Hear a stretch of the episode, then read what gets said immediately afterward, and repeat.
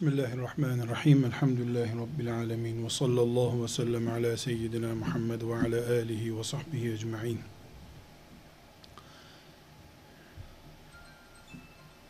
Borcu konuşmadan önce bir ön söz olarak Hristiyanların ve Yahudilerin dinlerinin neden şu anda kaldırılmış din olduğuna değinmek istiyorum. Herhalde Yahudiler ve Hristiyanlar biz din istemiyoruz diye mesela bir komünizm dalgasına, ateizm dalgasına kapılıp gitmediler. Ama Allah artık indirdiği din değildir diye kaldırdı, öbürünü getirdi. Kaldırdı, İslam'ı getirdi.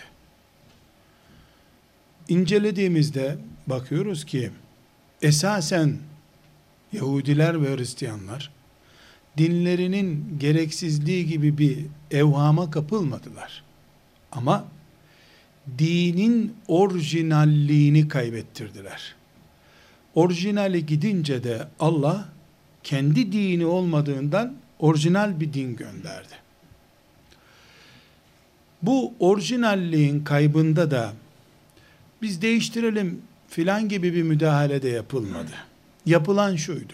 Musa aleyhisselamdan sonra ve İsa aleyhisselamdan sonra kendilerine göre önemli önemsiz, öncelikli ikincil diye ayrım yaptılar. Filan konu çok önemli, filan önemsiz gibi davrandılar. Halbuki Allah bir din indirdiyse bu dinin indirilen hiçbir bölümü indirilmemesi gerekecek ikinci dereceden görülmemeli idi. Din budur. Zamana yıprattırılmış din Allah'ın dini olmaz. Çünkü Allah bir dini bütün zamanlar için gönderir. Zamana yıprattırılmış din eğer sahipleri tarafından sahipleniliyorsa bunlar kendi zevklerine göre bir din sahiplenmek istedikleri için öyledir. Biz kendimiz açısından ders çıkardığımızda bu Hristiyanların ve Yahudilerin bu düştükleri hatadan aslında bir art niyetleri olmadığı halde düştükleri bu hatadan biz kendimize ders çıkarırken diyoruz ki veda hutbesindeki hassasiyeti Resulullah sallallahu aleyhi ve sellem Efendimizin elimizdeki Kur'an'ımız elimizdeki hadisi şeriflerimiz ve ümmetimizin önünde duran büyüklerimiz bizim için yıpratılmaması gereken değerlerdir. Bu yıpratılma herhalde Müslümanlar arasında kaldıralım şu sureyi Kur'an'dan şeklinde gerçekleşmez hiçbir zaman. Bunu hatta oryantalistler bile böyle teklif etmezler. Ama bu değerleri küllendirebilirler. Üzerinin deki rengi soldurabilirler. Mesela çok basit bir misal. Allah kitabı Kur'an'da cihatla namazı, zekatı hep üç kardeş gibi anar. Kur'an-ı Kerim baştan sonra incelendiğinde zekat, cihat ve namaz bu üçünün böyle sanki bir birbirinden ayrılmaz sac ayakları gibi olduğunu görürüz. Bir Müslüman bunlardan bir tanesini cımbızla çekip alıp ikisini imha etse veya ikisini alıp birini üçüncü dereceden bir konu gibi ele alsa mesela cihadı olmasa da olur. Ya da bizim yaptığımızda cihad sayılı versin mantığına gelecek bir uygulama yapsa bu batıldır. Bu Hristiyanlığın ve Yahudiliğin akıbetine doğru sürüklendirilmek istenen İslamiyet'in örneğidir ki Allah dinini böyle bir akıbetten muhafaza etmiştir kıyamete kadar. İslamiyet böyle bir dert görmeyecek ama bu mantıklı Müslümanları görecek hep. Görecek. Bir grup Müslüman mesela tasavvuf adı altında kendi zevklerini ortaya çıkaracaklar. Cihadı ihmal edecek, ailesini ihmal edecek, zinanın yayılmasından rahatsız olmayacak. Kur'an-ı Kerim'in bile unutulmuş olmasından rahatsız olmayacak. Buna tasavvuf diyecek. Öbür Müslüman cihat diyecek ama sabah namazı cemaatte kılmayacak veya hiç namaz kılmayacak. Eli tesbih tutmayacak. O veya bu bir aşırılık Müslümanların içinde bulunacak ama İslam hiçbir zaman ne ona teslim olacak ne buna teslim olacak.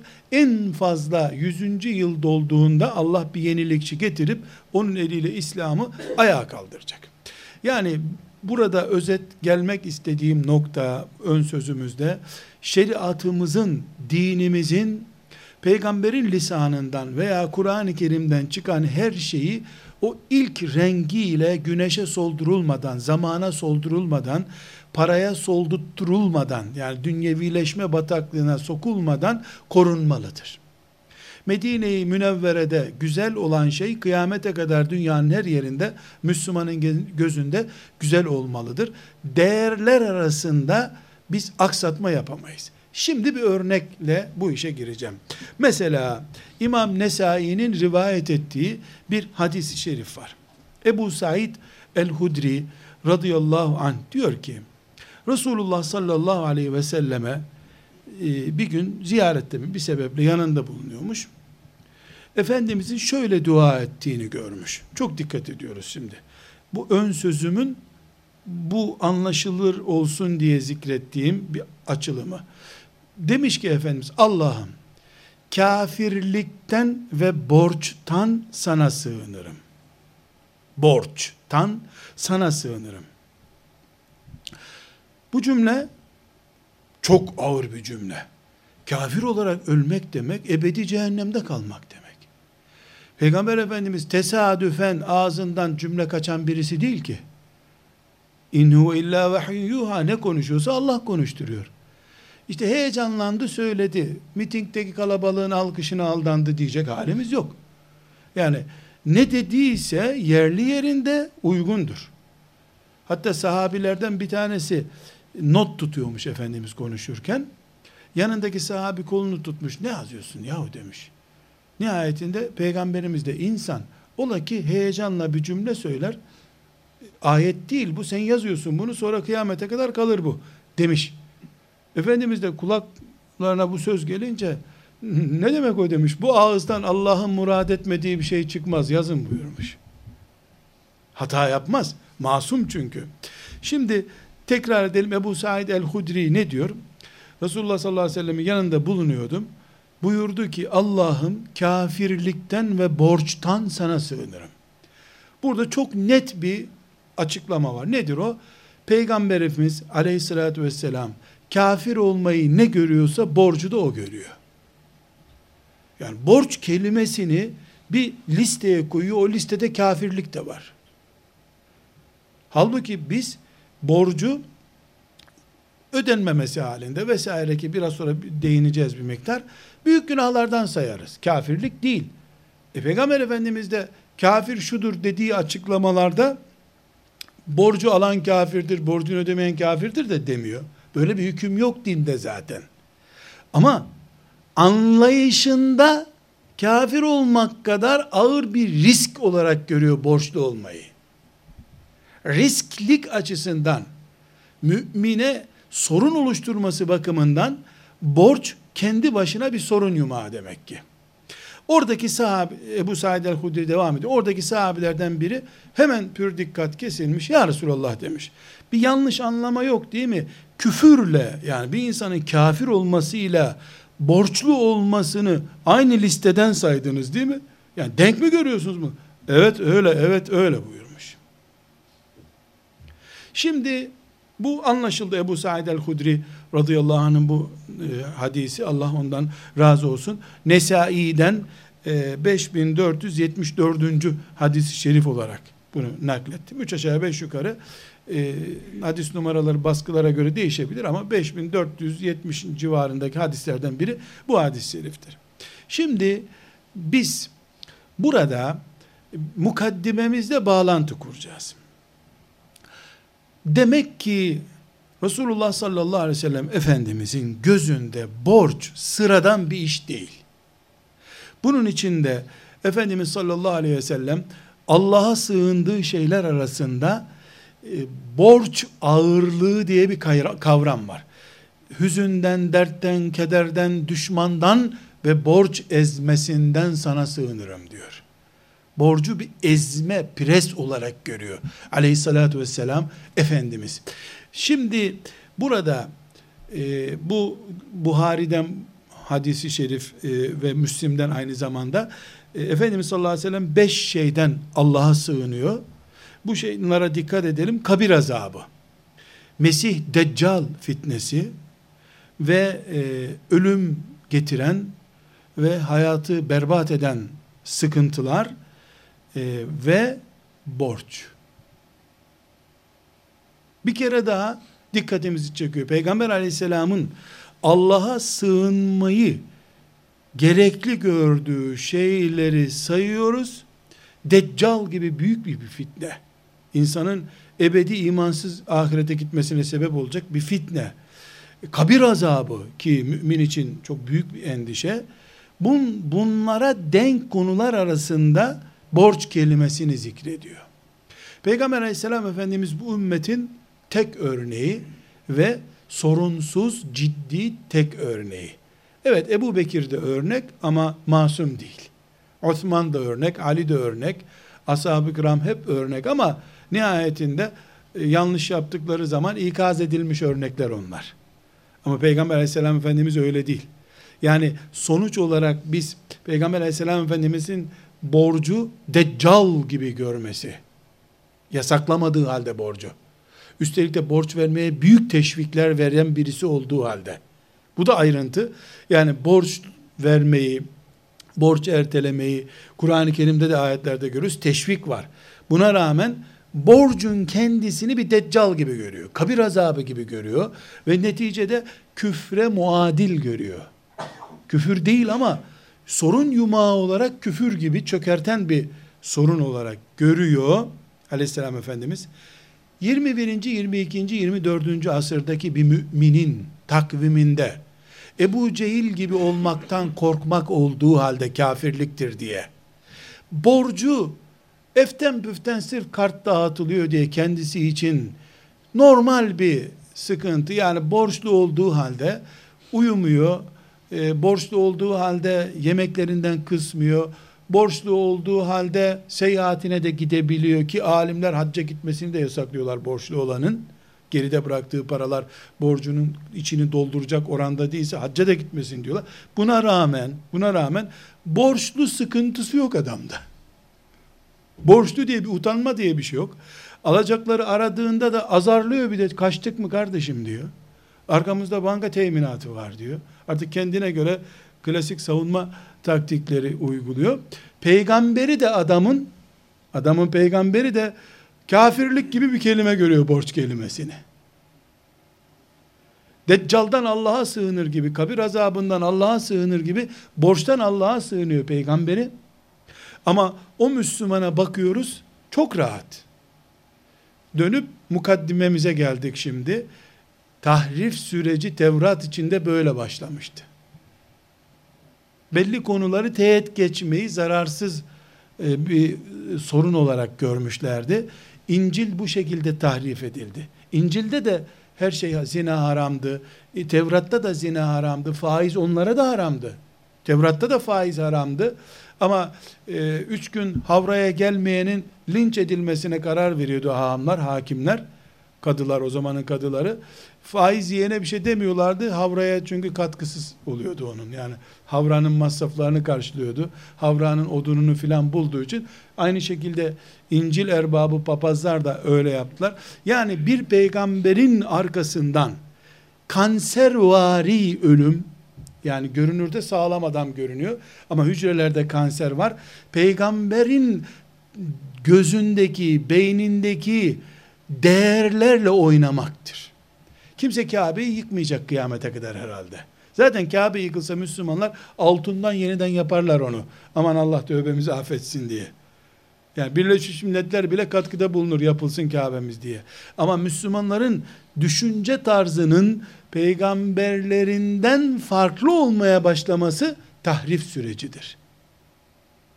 İşte bunun en basit örneklerinden biri kredi kartıyla, senetle, çekle, havaleyle bilmem neyleyse bonoydu, onoydu bir yolla Müslümanın gözünde borcun öyle uykusuz bırakacak bir dert halinde olmayışıdır.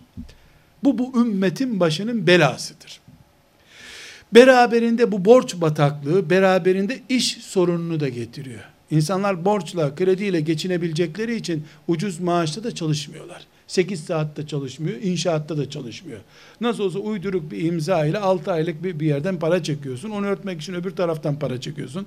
Onu örtmek için akrabalar Ramazan'da fitre veriyorlar. Seni faiz paranı, kredi paranı ödüyorlar nasıl olsa. Yani şeytanın kurduğu düzende borç veya ticaret veya filan nesnede Müslümanlığımızı ölçebileceğimiz şey Peygamber aleyhisselam efendimizin kıstaslarına, kafa yapısına uygun olup olmadığımızdır. Sakalımızla Müslümanlık ölçümü yapamayız biz. Sakal Ebu Cehil'de de vardı belki. Sakal bir ölçü değil. Paranın önünde mümin ne durumda? Mümin iffetiyle ilgili çok hoş bir zeminle karşılaştığında sorunsuz kanun ve gözlerden uzak bir yerde olduğunda ne durumda? Hani arşın gölgesindeki yedi insandan söz ederken Efendimiz sallallahu aleyhi ve sellem uygun şartlardaki bir zina teklifine Allah'tan korkarım diyen adam diyor. Ve maddi bir gerekçe olmadan birbirini Allah için seven iki insandan söz ediyor. Ne kadar böyle hacı amca hikayeleri geliyor bize bunlar. Yapmaya gelince hiç de hacı amca hikayeleri değil, tam da sahabe hikayeleri bunlar. Çok müthiş zor şeyler. Hani sağ eli veriyor, sol elinin haberi yok. İnsanın sol eli sağ eli mecazi herhalde değil mi? Yani insan kendisi sağ elidir, ailesi sol elidir. Çocuklarından bile Allah için yaptığı infakı gizleyen adam kalitesi demek ki Peygamber aleyhisselam efendimizin cennet vaat ettiği, arşın gölgesini vaat ettiği insanlar bu insanlar. Bu kalitede Müslümanlığın kıvamını yakalayabilen insanlar dır diye düşünüyoruz. Burada kardeşler borç konusuna giriş yaparken borçla ilgili bizim birikimimiz, kültürümüz, itikadımız Peygamber aleyhisselamın düzeyinde olmalıdır.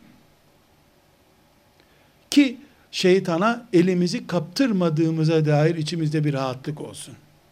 Eğer borcu biz imzalarken normal böyle bir e, davetiyeye işte buyurun düğünümüze gelin derken bir imza atıyor gibi senet imzalıyorsa bir mümin 40 kere ölçüp 41. de borç imzası atmıyorsa e, idrak seviyemizde sıkıntı var demektir. Bunu elbette kafir oldu, zinakar oldu gibi e, bir anlamda konuşmuyoruz. Öyle hadislerde de öyle değil zaten. Ama şu manada konuşuyoruz. Bu bir idrak seviyesidir bu seviyeye gitgide düşüş kaybetmektedir. Mesela Müslümanlar arasında bankalardaki gibi çeki ödenmemiş adamın kara listeye alındığı gibi Müslümanlar arasında iki ay borcunu geciktirmiş birisidir buna kız verilmez diye bir idrak yok. Ama aynı Müslümanlar Peygamber aleyhisselam efendimizin siretini okurken borcu olduğu için üç dinar, üç dinar yani 3 dinar bugünkü rakamlarla bir 100 dolar civarında bir rakam yapıyor herhalde zannına söylüyorum. Ee, olsun 500 dolar, olsun 1000 dolar. Ee, 3, 3 dinar borcu olan adam için arkadaşınızın namazını kılın. Ben kılamam diyor Peygamberimiz. Ama daha henüz 25 yaşına gelmeden borç bataklığına girmiş, kredi kartlarından dolayı babasına haciz getirmiş bir delikanlıya kız verebiliyor Müslümanlar. O Müslümanların peygamberi namazını kılmıyor o adamın. Ama Müslümanlar kız verebiliyorlar. Ayıplamıyorlar da bu yaşta sen kredi kartına niye bulaştın yavrum? Yaşın kaç senin? Niye bulaştın? Diyemiyorlar. Deme ihtiyacı hissetmiyorlar. Neden? Çünkü algılama tarzımız Peygamber aleyhisselam efendimizin tarzı değil. O küfür görüyordu e, borç bataklığını küfür bataklığı gibi içinden zor çıkılır bir bataklık görüyordu. Müslümanlarsa e, ekonominin gereklerinden biri olarak görüyorlar bunu. Hangi ekonominin gereklerinden ama? Küfrün hakim olduğu bir ekonominin gereklerinden bu yoksa şeriatın hakim olduğu bir ekonominin gereklerinden mi? Bu mukaddime sadece borcu dinimiz nere oturtuyor? Onu izah etmek için konuştuk. Dinimize göre borç buraya oturuyor. O sebeple Bir Müslümanın en ideali hacca gitmeden ölmeyelim, emeklilik yanaştığı yerine borçlu ölmeyelim ideali olmalıdır. Bu aile kültürü olarak içimize sinmelidir. Borçsuz yaşar bir aile. Yani borca girip de şu kadar ev almaktansa madem ben ayda şu kadar para biriktirecek kudret görüyorum kendimde biriktirip o evi alalım. Nasıl olsa çadırda kalmıyoruz. Deme terbiyesiyle çocuklarımız yetiştirilmelidir. Yani çocuklarımıza tahareti öğretir gibi, Kur'an-ı Kerim öğretir gibi borcun bir afet olduğunu, şeytanın aile çökerten, ahlak yıkan bir mekanizması olduğunu da anlatmamız lazım. Her dağıtılan kredi kartı, krediye getirilen her kolaylığın şeytan tarafından bir yağlama olduğunu çocuklarımıza bir İslam terbiyesi mantığıyla öğretmemiz lazım. Eğer aramızdaki benzeşme devam edecekse biz ölünceye kadar. Peygamber aleyhisselamın kültürü buydu. Bu husustan sonra arkadaşlar farklı meselelerle borcumuzu ele alalım. Birincisi borç hiçbir şekilde silinirliği yok olan bir haktır. Yani borç herhangi bir Müslümanlık e, veya ibadet veya cihat vesaire gibi e, sebeple insanın boynundan silinmiyor. Yani mururu zamana uğrama söz konusu değil. Veya bir kanun çıkarıp İslam halifesi kanun çıkarıp borçluların borçlarını düşürmesi filan söz konusu değil. O ancak devlete ait kamu borçlarında olur. Şahıslara ait borçlarda silme yoktur. Hatta Peygamber aleyhisselam efendimizin Müslim'de rivayet edilen bir hadisi şerifinde şehidin bütün günahlarının affolacağını ama borcun kalacağını söylüyor. Başka bir hadis-i şerif, bu Müslim'in hadisiydi. Başka bir hadis-i şerifte Efendimiz buyuruyor ki, bir Müslüman şehit olarak ölse, Allah bütün günahlarını affeder. Ama borcu affetmez. Dirilse bir kere daha şehit olsa, dirilse bir kere daha şehit olsa, yani üç kere hamzalaşıp ölüyorsun. Şehit oluyorsun. Borç boştur buyuruyor. Dolayısıyla biz şuna iman ediyoruz ki, eğer şehadet yani sıfır yapıyor insanı. Şehitlik insanı sıfır yapıyor. Ama birisinin bir kilo domatesini silmiyor allah Teala. Adaleti gereği. Çünkü şehide bağışlanan şey Allah'ın kendine ait haklardır. Namaz, oruç, hac, Allah'a ait haklar Allah gafur ve rahimdir. Ama o rahmetiyle Allah bir garibanın bir işçinin 10 lirasını da affedecek olsa bu aslen zulümdür. Onun için Allah kendine uygun görmüyor zulmü. Şehit olduysan şehitlik sevabından verirsin bu dilenciye ya da işçine kimdi o adam yahut da arkadaşına yahut da karına, kocana, oğluna, babana kimse verirsin. E ondan sonra üç eksik şehitlik sevabıyla cennete girersin. Kesinlikle şehidin e, de kul hakkından kurtulması mümkün değil. Buna itikad ediyoruz. Yani bu Ebu Hanife'nin, İmam Şafii'nin filan iştihadı değil. Resulullah sallallahu aleyhi ve selleme gelen vahiy böyledir. Ee, şehitlik kul hakkını örtmüyor. Şehitlik örtmüyorsa onun dışında hiçbir şey zaten örtmüyordur. Çünkü şehitlik gibi tertemiz bütün haklar, bütün günahlardan kurtulma vaadi başka bir şeye yoktur. Filan mesela Kadir gecesi filan e, büyük meziyetli bir gece, filan ibadet, hac hep geçmişi siler. Ondan sonra yaşadıkların başının belası olmaya devam eder. Şehitlik bir daha günah işleme fırsatı olmadan tertemiz olmak demektir. O yüzden e, milyar kere Kadir gecesi yaşasan e, Kadir gecesi sabah olduktan 10 dakika sonra bir ağzından kaba söz çıksa onun hesabıyla gideceksin ahirete. Şehitlik öyle değil ama şehitlikten sonra sıfır hata ile Rabbin huzuruna gidebiliyorsun. Kul hakkının hariçliği dikkatimizi çekiyor. İkinci bir husus e, borçla ilgili borca Allah yardım ediyor. Borca yardım ediyor. Üstelik de kullarına da sıkışmış borçluya süre tanımalarını da emrediyor. Bu da Allah'ın emri. Biraz sonra göreceğiz. E, borçla ilgili şeriat yasalarının tamamı e, elinde ödeme imkanı bulunan ödemek için gayret etmeyen üzerinedir. Yangın geçirmiş iş yeri, yanmış. İşte hırsıza kaptırmış malını bir sebeple müflis borçluya şeriat baskıyı yasaklıyor. Onun için zekatlarınızı toplayın diyor. Onun için Müslümanlar olarak teberru toplayın. Sırf Kur'an-ı Kerim'de e, sadaka yani zekatın nerelere verileceğine dair ayete bile konmuş bu. Bu tür borçlulara yani. Aslen ödeyecekti adam. Fakat işte bir afet geçirdi.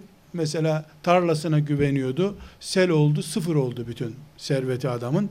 E, bu alacaklılar kapıya yığılıp getir meskenini al, alırız filan deme hakkına sahip değiller şeriatımızda. E, tekrar ediyorum Allah e, borçluya yardım ediyor. Müminlerin de borçluyu desteklemelerini, alacaklının süreyi uzatmasını emrediyor.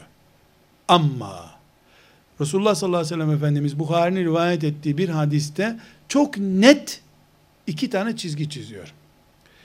Borca girerken tedbirsiz veya borca girerken esasen ödeme planı hazır olmayanı Allah helak eder diyor. Ödememesi için ona engeller çıkarır.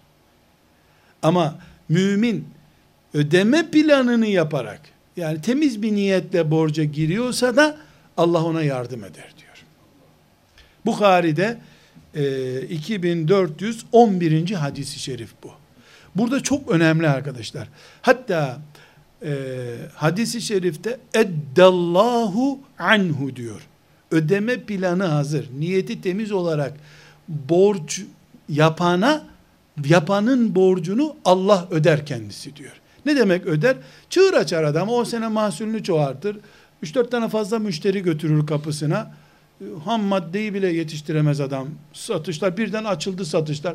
Kimsenin bir şeysi birden açıldığı yok. Binlerce sene önce biz yaratılmadan planları yapmış Allah.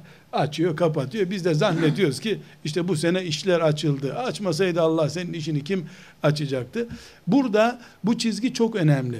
Yani borçlu en azından psikolojik olarak bir rahatlık hissedemiyorsa ödeme günü geldiğinde bu ilk borç planlaması yaparken o ödeme takvimindeki samimiyetini beğenmemiştir Allah Teala. Mümin e, bu samimiyeti de nasıl e, ispat edecek? Süper Mekke'de karar vermiştim ben borcumu ödemeye diyemesi samimiyet değildir. Bir kere etin budun ne senin? Bu, bu hacimle bu girdiğin borcu nasıl ödeyeceksin?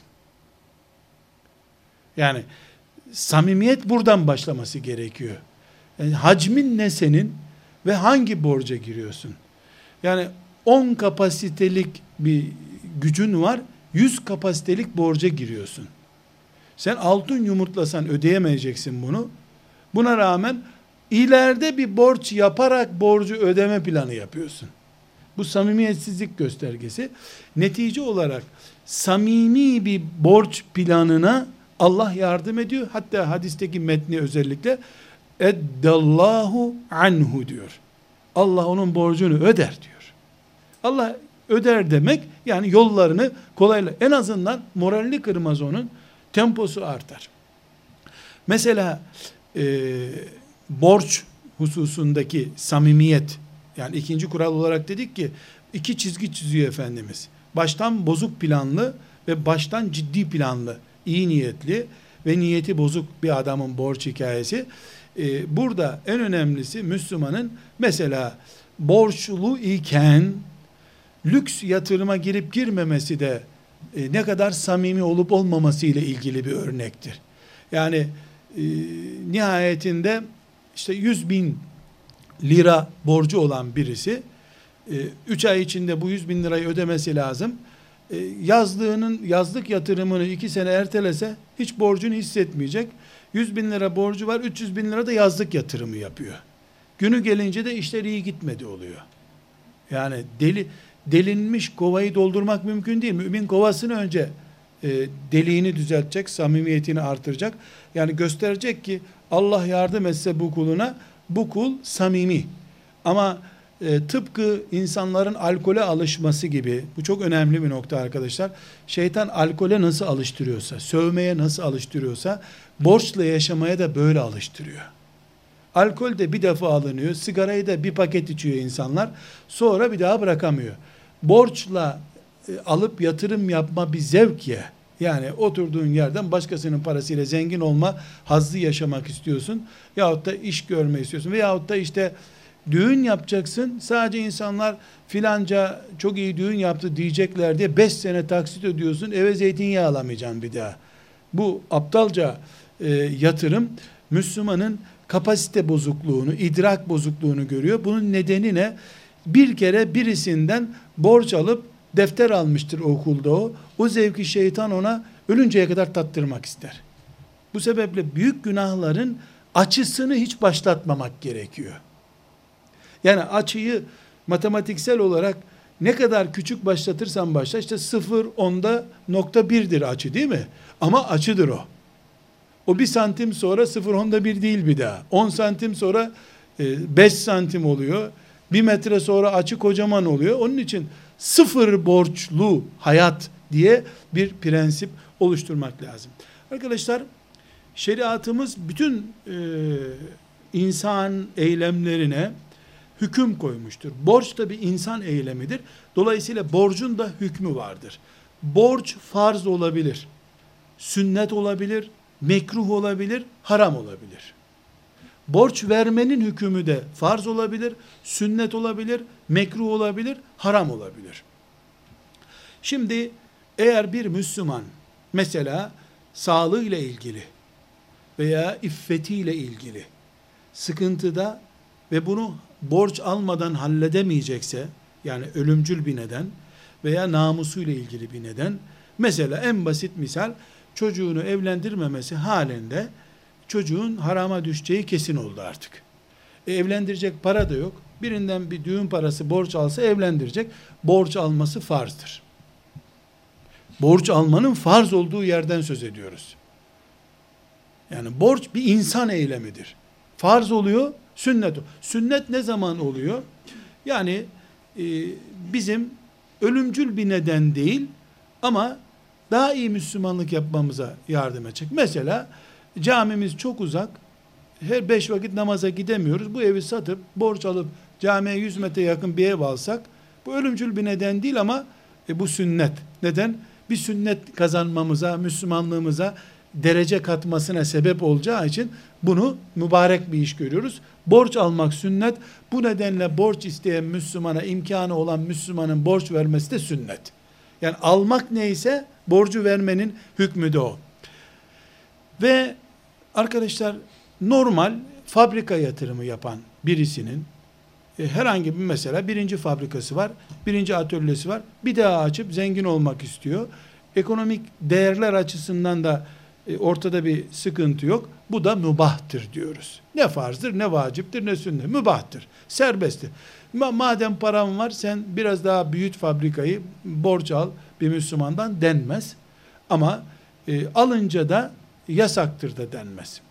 Mekruh ve haramda da aynı kurallar geçerli. Bir Müslümanın borcu mekruh olacak veya haram olacak bir iş için alması haramdır. Ona o borcu veren de harama girer. Yani e, en basit misal Allah'ın haram ettiği şekilde düğün yapacak birisi kadınlı, erkekli, çalgılı, işte meyhanetli. Ee, onun düğün salonu parasını borç olarak veren Müslüman o harama ortaktır. Onun o borcu alması da haramdır zaten. Çünkü bir haram işlemek için yapıyor. Veya işte Müslümanların çocuklarının internet rezaletlerine girecekleri bir merkez açacak birisi. Bir Müslüman da boş durmasın diye yeğenime borç veriyorum diye ne açıyor o yeğeni? İnternet filan şey merkezi açıyor. Ee, anneler babalar çocukların evli, evde bekleye dursun. Çocuklar orada haramla yüzleşiyorlar. E bu Müslümana sen ne yaptın? Müslümanın haram üretmesine ekonomik destek verdin. E borcum ben paramı geri alacağım. E, ha sen sandalye taşıdın internet kafeye. Ha borç verdin adam sandalyeyi başkasına taşıttırdı. Yani bu açıdan e, borç vermek veya borç almak farz olur, sünnet olur, mübah olur, mekruh olur, haram olur. Borcun niteliğine bağlı. Kardeşler, şeriatımızın kitabı olan Kur'an'ımızın en uzun ayeti 15 satırlık müdayene ayetidir. Müdayene borçlaşma demek. Kur'an-ı Kerim'deki oruç ve zekat ayetlerinin toplamı neredeyse borç ayeti kadar değildir. Borçla ilgili o kadar geniş bir yer var ki Kur'an-ı Kerim'de. allah Teala işte rehin alın, kaporo alın vesaire bizim deyimlerimizle izah ediyor. O kadar geniş yer tutuyor. Yani pek çok İslami konu mesela haçla ilgili Kur'an'daki bütün ayetleri toplayın haçla ilgili borç ayeti Bakara suresindeki borç ayeti kadar değildir. Böyle enteresan bir incelik var. Dolayısıyla borç şeriatımızın kurallarını koyduğu bir şeydir. Binaenaleyh bizim borçla ilgili süreci hatır üzerinden yürütmemiz caiz değildir. İtimatla borç alınıp verilmemeli.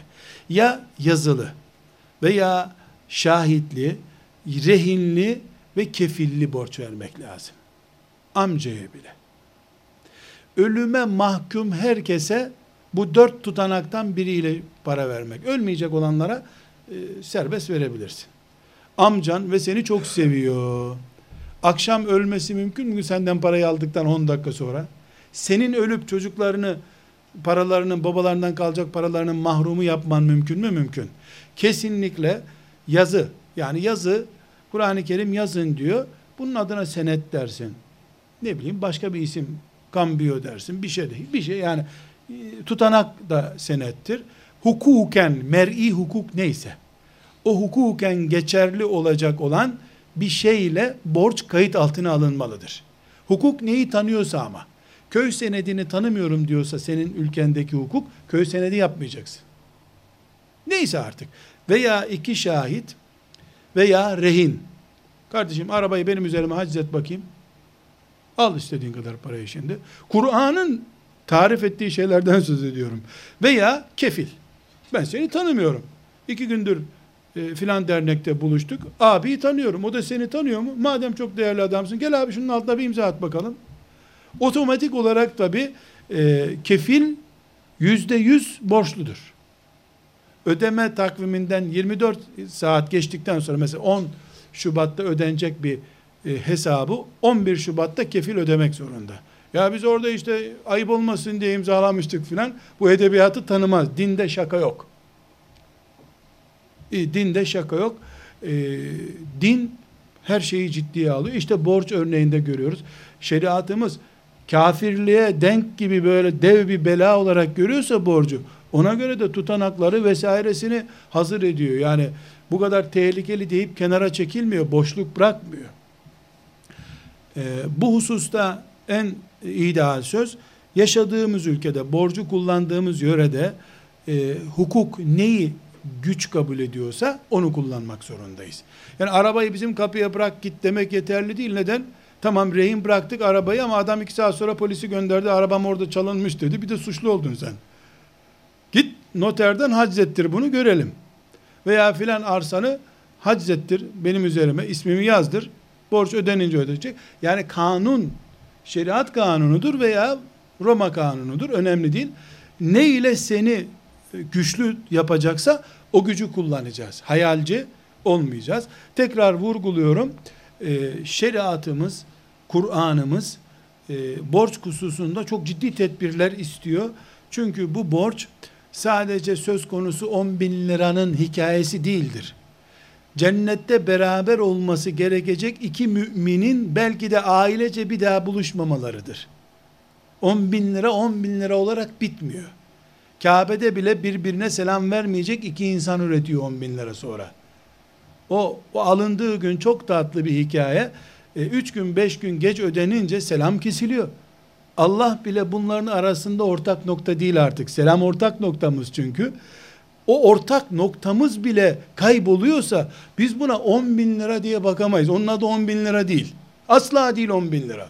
O bizim cennetimizde. Ya 10 kuruş etmez dünya metaı ebedi cennetime niye zarar versin benim? Ki hadisi şerifler çok e, farklı şeylere delalet ediyor. Yani Efendimiz sallallahu aleyhi ve sellem borçlu öldüğünde e, cennetin kapısında bekletilir buyuruyor. Çocukları, varisleri onu ödemeden giremez adam cennete diye vurgulaya vurgulaya söylüyor. Hatta bir defasında e, filancadan kimse var mı burada işte Ahmet oğulları diye bir sülale diyelim.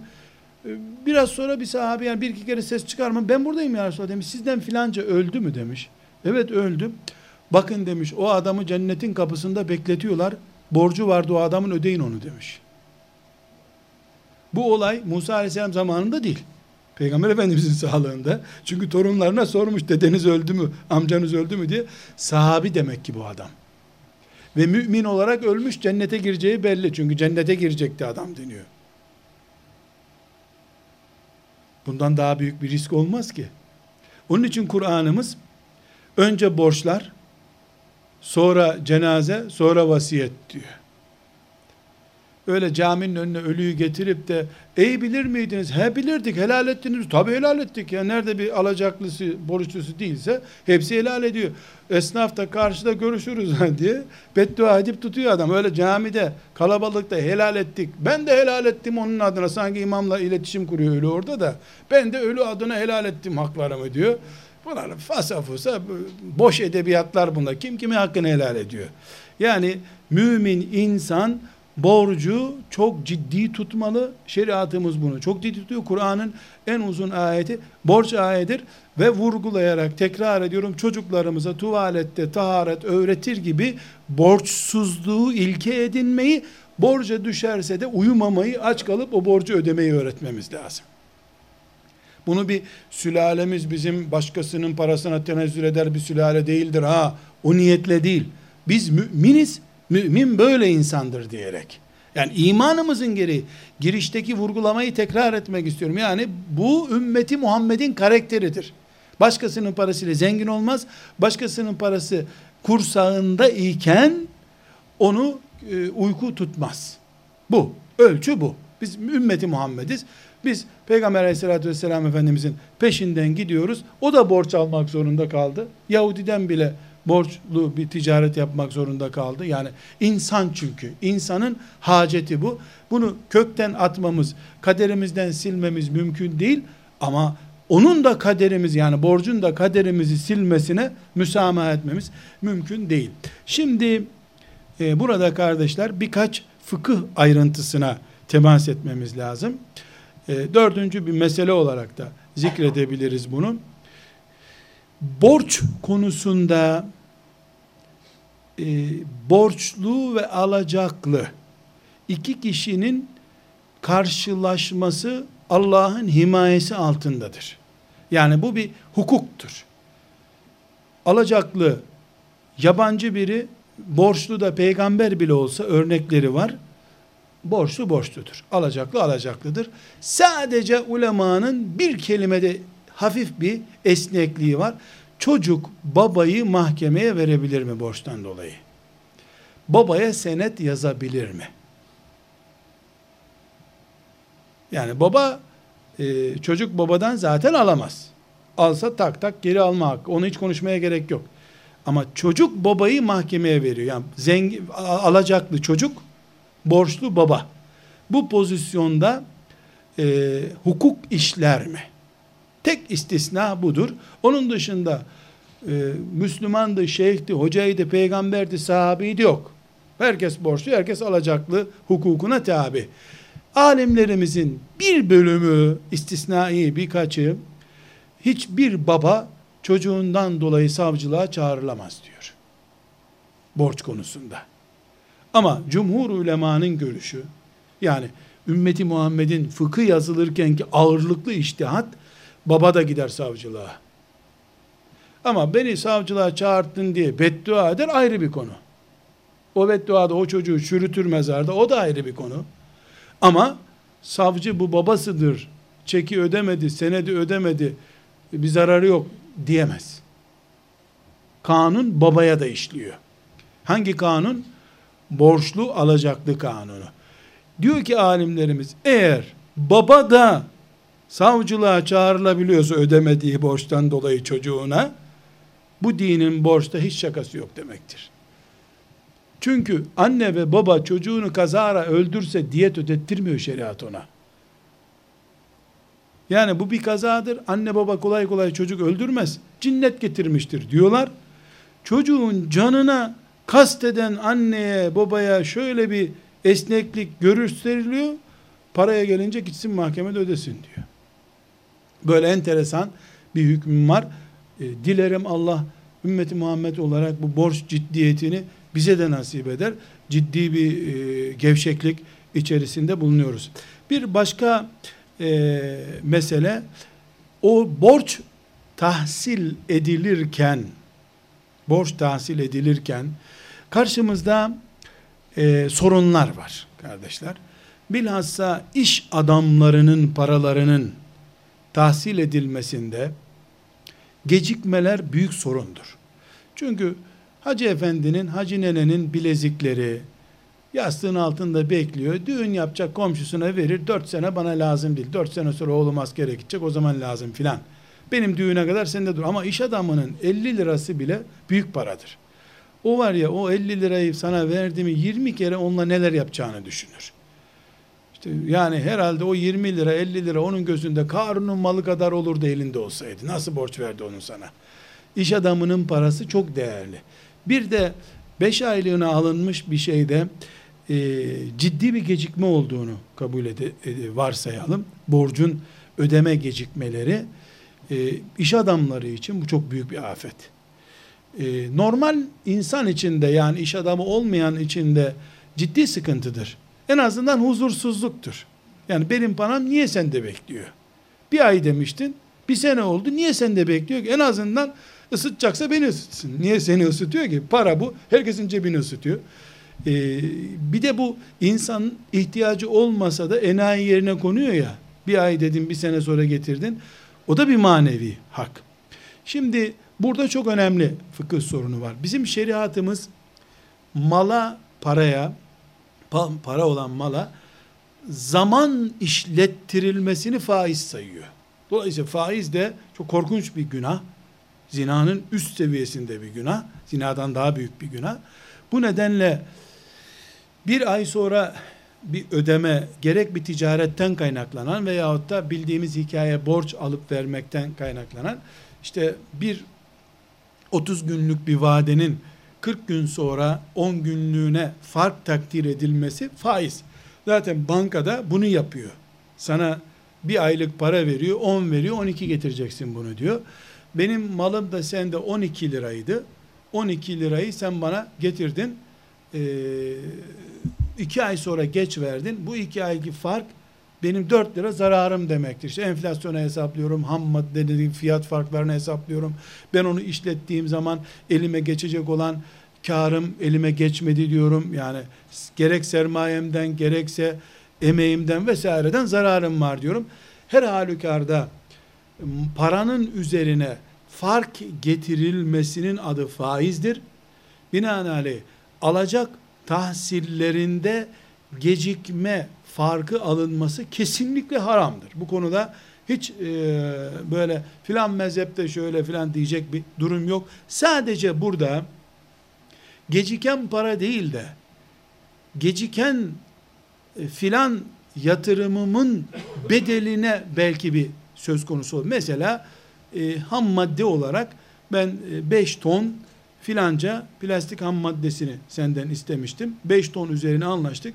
O 5 tonu sen bana 1 Şubat'ta teslim edecektin. 1 Mart'ta getirdin. 30 günde ham maddem olmadığı için işçilerime boş borç e, boşuna maaş vermiş oldum ben. Yani söz konusu para eden bir değerim gecikti benim ama para gecikmedi. Belki bunun için bir tazminat konuşulabilir. Bu da zaten paranın gecikmesi değil. Yani sen benim iş gücü kaybıma neden oldun. Veyahut da e, bana getirdiğin filan ham maddeyi üç gün geç getirdiğin için piyasam kayboldu benim. Yani paraya zaman farkı getirmek başka şey, parayla alınan bir nesneye zaman farkı getirmek başka bir şey. İnşallah anlaşılmıştır. Bu zaten sadece iş adamlarını ilgilendiren bir boyut. Burada bir cezai müeyyide gecikme farkı getirilebilir ama 10 Ocak'ta, 10 Şubat'ta, 10 Mart'ta, 10 e, şurada, 10 şurada diye 10 takside bölünmüş bir şeyin 3 gün gecikmesine şu kadar su faturalarına gelen fark gibi şu kadar bir fark getirdiğimiz an bunun adı faizdir. Bununla savaşıyor İslam zaten. Paraya durduğu yerde fark getiremezsiniz diyor. Sadece e, burada bir istisnai hüküm var. O da şudur. Yani ben e, 10 bin lira almıştım. Herhangi bir anlaşma yapmadık. 10 bin lira geri verdi. Yani o fark anlaşması yapmadık. Yapsak zaten faiz olacak. Ama ben çok mutlu oldum senin bana 10 bin lira vermenden. 11 bin lira olarak geri verdim bunu. Var mı dünyada böyle biri? Kesinlikle var yok demeyin. Bir dahaki ay gelip 15 bin lira alacak onun için. Yani az çok biz de ekonomiden anlıyoruz gördüğünüz gibi. yani sonrası çok değerli bunun. Maşallah ya adam yani fazla Nasrettin Hoca'nın hani e, yumurtlayan tenceresi var ya kendi kendine artmış tencere. E, tencere doğurabiliyor bazen. Veya bunu genelde mal üzerinden de tasavvur edebiliriz. Yani bunu latife yaptım ben ama bir de şöyle bir realite var. E, benim e, tohumluk buğdayım bu sene yok. E, ben senden 150 ee, kilo buğday tohumluk aldım. Bunu 200 kilo getirebilir miyim geri? Yani zor zamanımızda destek oldun Allah razı olsun. Baştan bir protokol yaparsak o da faiz zaten. Bir protokol yok, böyle bir örf yok. Yani 100, alan 150 getirir diye bir örf de yok. Benim içimden, muhabbetimden kaynaklandı bu. Bu bir hediyedir. Hiçbir sakıncası yok. Bunun dışında e, Müslüman borcunun fazlasını alamaz. Bu kural. Bir başka kurala geçelim. Biz e, borçlarda hukukun devrede olmasını isteriz. Bu hukukun şeriat hukuku olması da gerekmez. Yani Müslüman şeriat hukukuyla idare edilmeyen bir yerdedir diye hukuksuzluğu tercih etmemelidir. Hukuku benimsemek başka şey. Ulan ne güzel Şurama hukukuna bak ya kuruşumuzu bile kurtarıyor demek küfür zaten. Allah muhafaza buyursun. Ama ben zehirle tedavi olmayı zorunlu olarak tercih etmek durumunda olduğum zamanlar bulunduğu gibi aynı şekilde ticaret yapıyorum. Bu ticaretimi ben bola tanımam bu hukuku deyip fırlatıp attığım zaman e, işçi bile benim başıma doluşur o zaman. Yani bunu zorunluluktan hangi hukukta olursa olsun Müslüman hukukla iş yapmalı. Peki e, kendi Müslüman kendisi e, hakkını mesela hukuk gecikiyor. Beş sene sürüyor bir mahkeme. Beş sene sonra e, diyelim bugünkü bin liralık bir alacağı beş sene sonra olabiliyor iş adamlarının böyle sıkıntılar oluyor. Evet o zaman beş bugünkü bin lirayı e, mahkeme getirip sana belki 8 bin lira olarak veriyor. Burada da not düşelim. O mahkeme masrafları e, mahkemenin faiz diye getirdiği e, farktan düşülebilir. O arada ekonomik zararlar işte mesela Antalya'daki bir mahkemeye gidip gelmek zorunda kaldın. Yol masrafları, oradaki otel masrafları vesaire.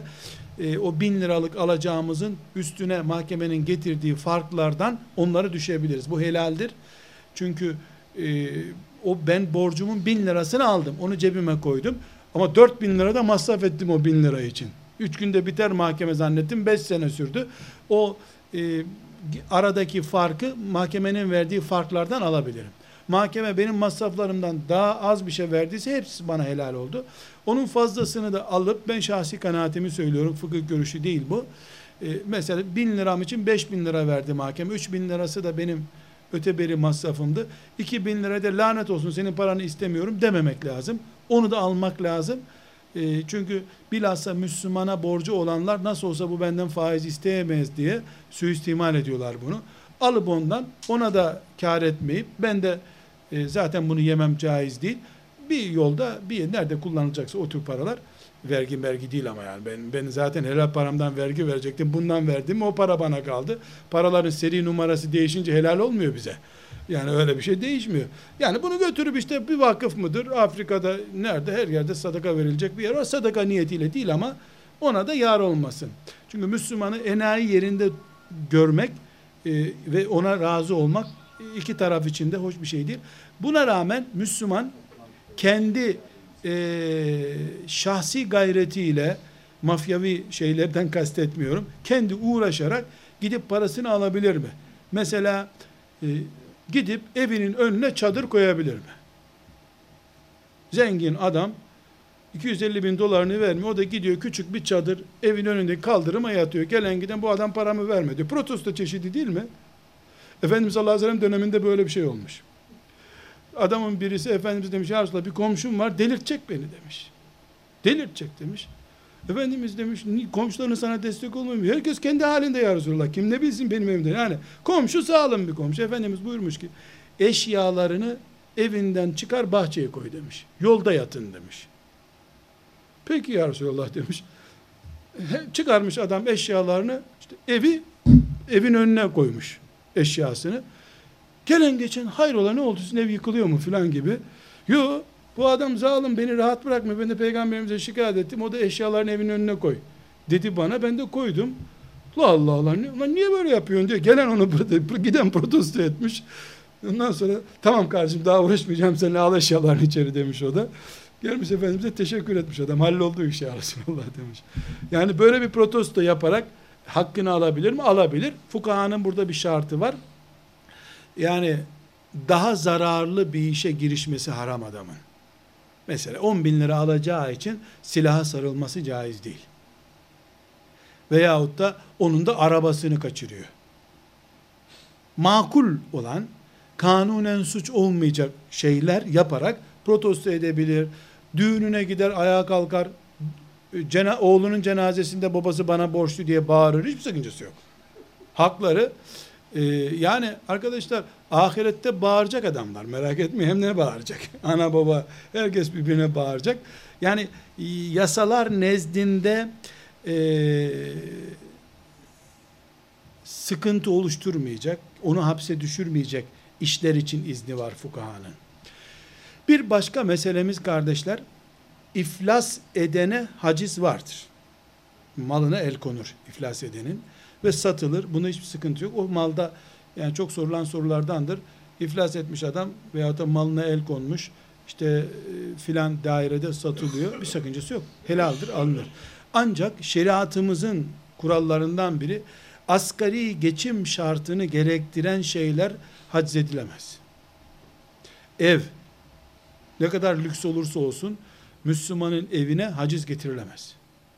Evdeki temel eşyaya da haciz getirilemez e, zaruriyattan bunlar. Yani Müslümanın evinde zekat vermesi gerekmiyor. Ana ihtiyaç maddelerinden denen şeyler var ya, e, bunlara haciz getirilemez. Mahkeme bunlara el koyamaz. Bunun dışında arabası, e, bahçesi vesairesine el konur. Ya tabi bunu mahkeme yapar yani şahıslar gidip birbirlerine dedik ya başta bu konularda şeriat mahkemesi varsa zaten şeriatımız bunu sahiplenecek. E, zaten şeriatın olduğu bir yerde bu adam bu şartlarda kolay kolay e, cenazesi kılınmaz bir adam haline gelmesi çok zor Müslümanın. Şeriatın adının var olduğu, kendinin var olmadığı yerlerde bu sıkıntı çıkar.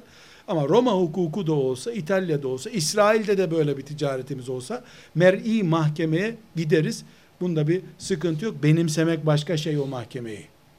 Benimsemek başka bir şey. Kardeşler bir başka mesele borçla ilgili.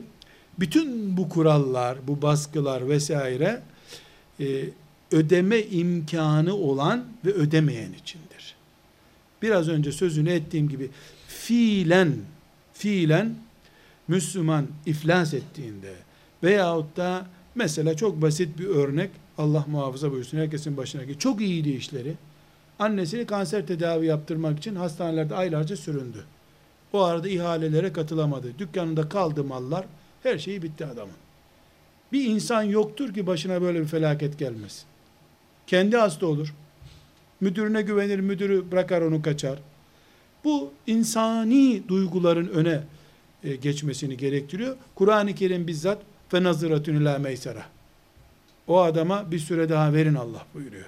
Allah'ın emri olduğu için de bütün fukahanın ittifakı ile bu tip zorunluluktan dolayı borcunu ödeyememiş bir Müslümana kesinlikle süre verilmesini gerektiriyor. Mesela şeriat mahkemesine gidilse şeriat ona ceza vermiyor o adama. Haciz kararı da aldırttırmıyor. Bekle diyor. Mesela işte bir sezon daha bekle o tica yaptığı işin ticareti bir sezon daha bekle adam toparlasın diyor. E, bu arada tabi alacaklı da ikinci bir iflas edecek adam haline gelecek durumdaysa bu sefer zekatı devreye koymak gerekiyor. Yani Müslümanlar toplanıp e, teberru da toplayabilirler. Mesela bir 10 tane esnaf toplanıp filanca arkadaşımızın durumu iyi değil arkadaşlar. Hayırlarımızı, sadakalarımızı bu sene filanca arkadaşımıza toplayalım diyebilirler. Bu konuda zekat da devreye girebilir. Zekatta yalnız e, iki şart var. Yani borçluya zekat verilir. Allah'ın emri bu. İki şart var. Birincisi borçlunun 300 bin dolar borcu var. Ama 800 bin dolarlık da gayrimenkulleri var. Onlara dokunmuyor. Yol geçecek oradan satacak onları. Onlara dokunmuyor. 300 bin dolara gelince e, abi görüyorsun işte, dükkanımız yandı görüyorsun diyor. E, dükkanın yandı ama senin o yolun kenarındaki arsalar da beni yakıyor. Yani şeriatımız e, insanların e, içindeki imani duyguların, imani hassasiyetlerin laubalileştirilmesine de izin vermiyor. Senin arsan var kardeşim çıkar satıla. Emlakçıya tembih et. Tamam mı? E, ondan sonra bitti. Yok sen arsana dokundurtmuyorsun. E benim canıma dokundun sen. 300 bin dolar da beni çürüttü burada. Dedi. İkincisi de kesinlikle e, haram olan bir şeyde olmayacak borcu adamın.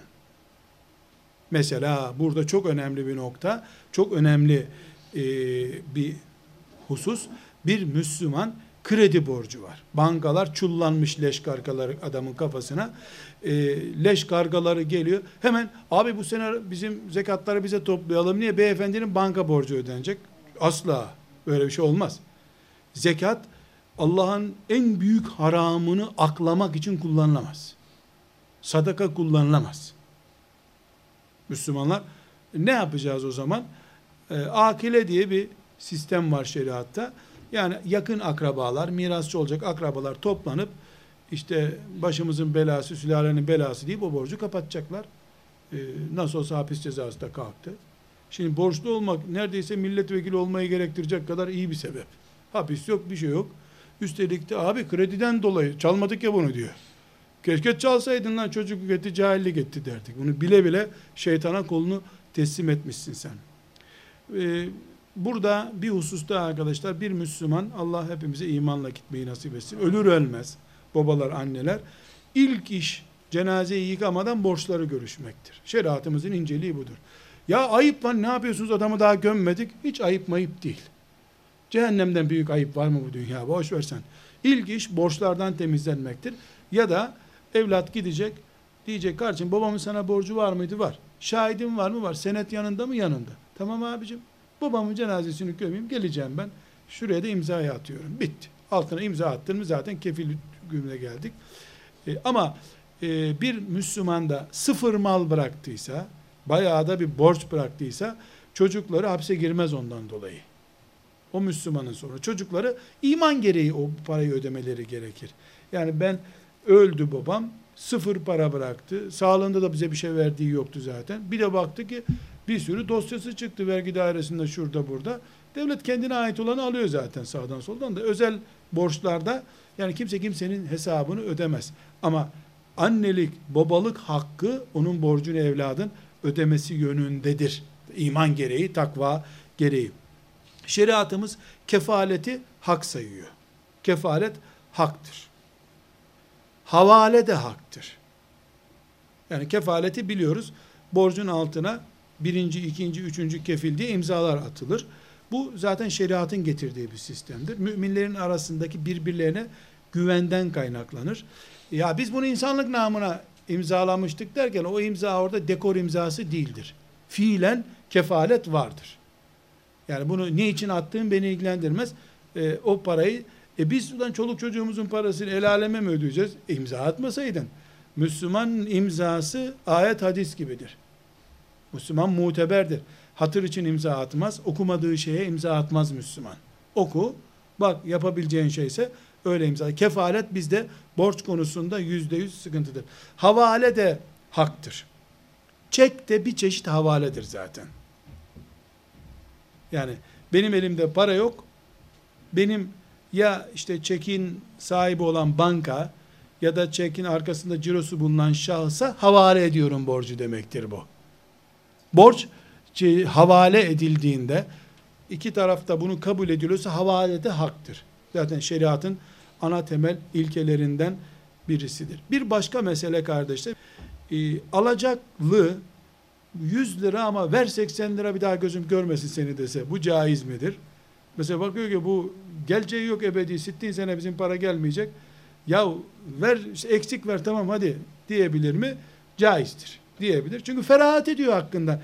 Bir insan hakkından ferahat ettiği için mesuliyet altına girmez. Esasen çek kırdırma böyle değildir ama. Çek çünkü sahibine kırdırtmıyorsun, başkasına kırdırtıyorsun çeki. Veyahut da şu şekilde ulan bu adam buna indirim yapsın. Yok para abi toplayamıyorum bu kadar parayı diyor. E madem toplayamıyorsun topladığını ver bari. Dedirtmeye çalışıyor. Bu haram tabi. Fiilen alacaklı diyor ki kardeşim süresi gelmedi veyahut da sen bunu ödeyemeyeceksin. 300 ver razıyım hadi 50 lirasını indirdim diyebilir mi? Diyebilir.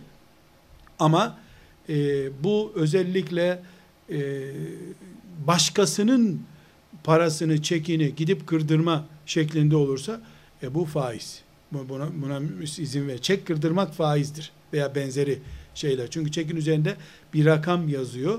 O rakamı yani borcu borçla satmak gibi e, bir durum. Parayı kendinden düşük bir parayla satmak gibi bir durumdur bu. Bir başka e, fıkıh meselesi borçla ilgili. Borçluğunun ödemesi bir masrafı gerektirdiği zaman bu masraflar borçlunun üzerinedir. Yani biz anlaştık. Ee, ben e, Antalya'da oturuyorum. Sen İstanbul'dasın. İşte Antalya'yı elden teslim etmen gerekiyor. Uçak nakliyesi beni ilgilendirmez. Ben senden al, e, alacaklıyım. Getirip teslim edeceksin. Ancak şurada ödeyecek diye bir şart koşarsak, o şartta iki taraf imzalarsa imzalanan şekilde öde. Bunun için senetlerde filan yerdeki mahkemelerde muteberdir diye kurallar konur. O da şeriattan gelme. Özü şeriattan gelme. Bir başka borç tahsilinde kıymetler esas alınır. Yani 100 lira 100 liradır. O 100 liradan borç olan 100 liradan sonra değişim oldu, petrol arttı, indi, çıktı, uzaylar şöyle oldu, böyle oldu, uzaylar indi dünyaya filan. Bunların hiçbir tanesi o rakamı değiştiremez. 100 lira 100 lira. Ama 100 lirayı 100 liranın karşılığı olan dolarla ödeyebiliriz. Yani biz 100 e, lira rakamı küçük konuşalım daha iyi anlaş. 100 lira alıp 101 lira dediğimiz zaman faiz oluyor bu. İşte enflasyondu, enflasyondu bunların hiçbir tanesi artma indirme nedeni değil. Ama e, elimizde 100 lira para yok. Niye yok? E, Mekke'de ödeme yap. Ben sen Mekke'de mesela riyal almıştım hacı arkadaştan. Benim param çalınmıştı. Bin riyal aldım. Geldik İstanbul'a bin riyal yok. Kardeşim bin riyal kaç para? 850 lira. Al 850 liranın bir sıkıntı var. Bunda bir sıkıntı yok. Kıymet değişmedi çünkü. Aynı kıymet. ismini, para birimlerini değiştirmiş olduk. Bir başka e, mesele üzerinden yoğun zaman geçmiş ve miktarları unutulmuş borçlarda karşılıklı sulh yapılabilir mi? Yapılabilir. Caizdir. Ne gibi? Yani 30 sene önce bir ticaret meselemiz vardı. İkimizin de kayıtlarında kaç para olduğuna dair bir bilgi yok. Ne bileyim işte o zamanlar bir şeyler vardı aramızda. İkimiz de kızdık, küstük birbirimize. Yahut da mehir mesela kaç paraydı ben söz vermiştim. O da hanım da hatırlamıyor, erkek de hatırlamıyor. Da bin liraya razı mısın? Razıyım. Tamam hadi selamun aleyküm. Böyle bir sulh caiz midir? Buna caizdir. Peki ödeşme caiz midir?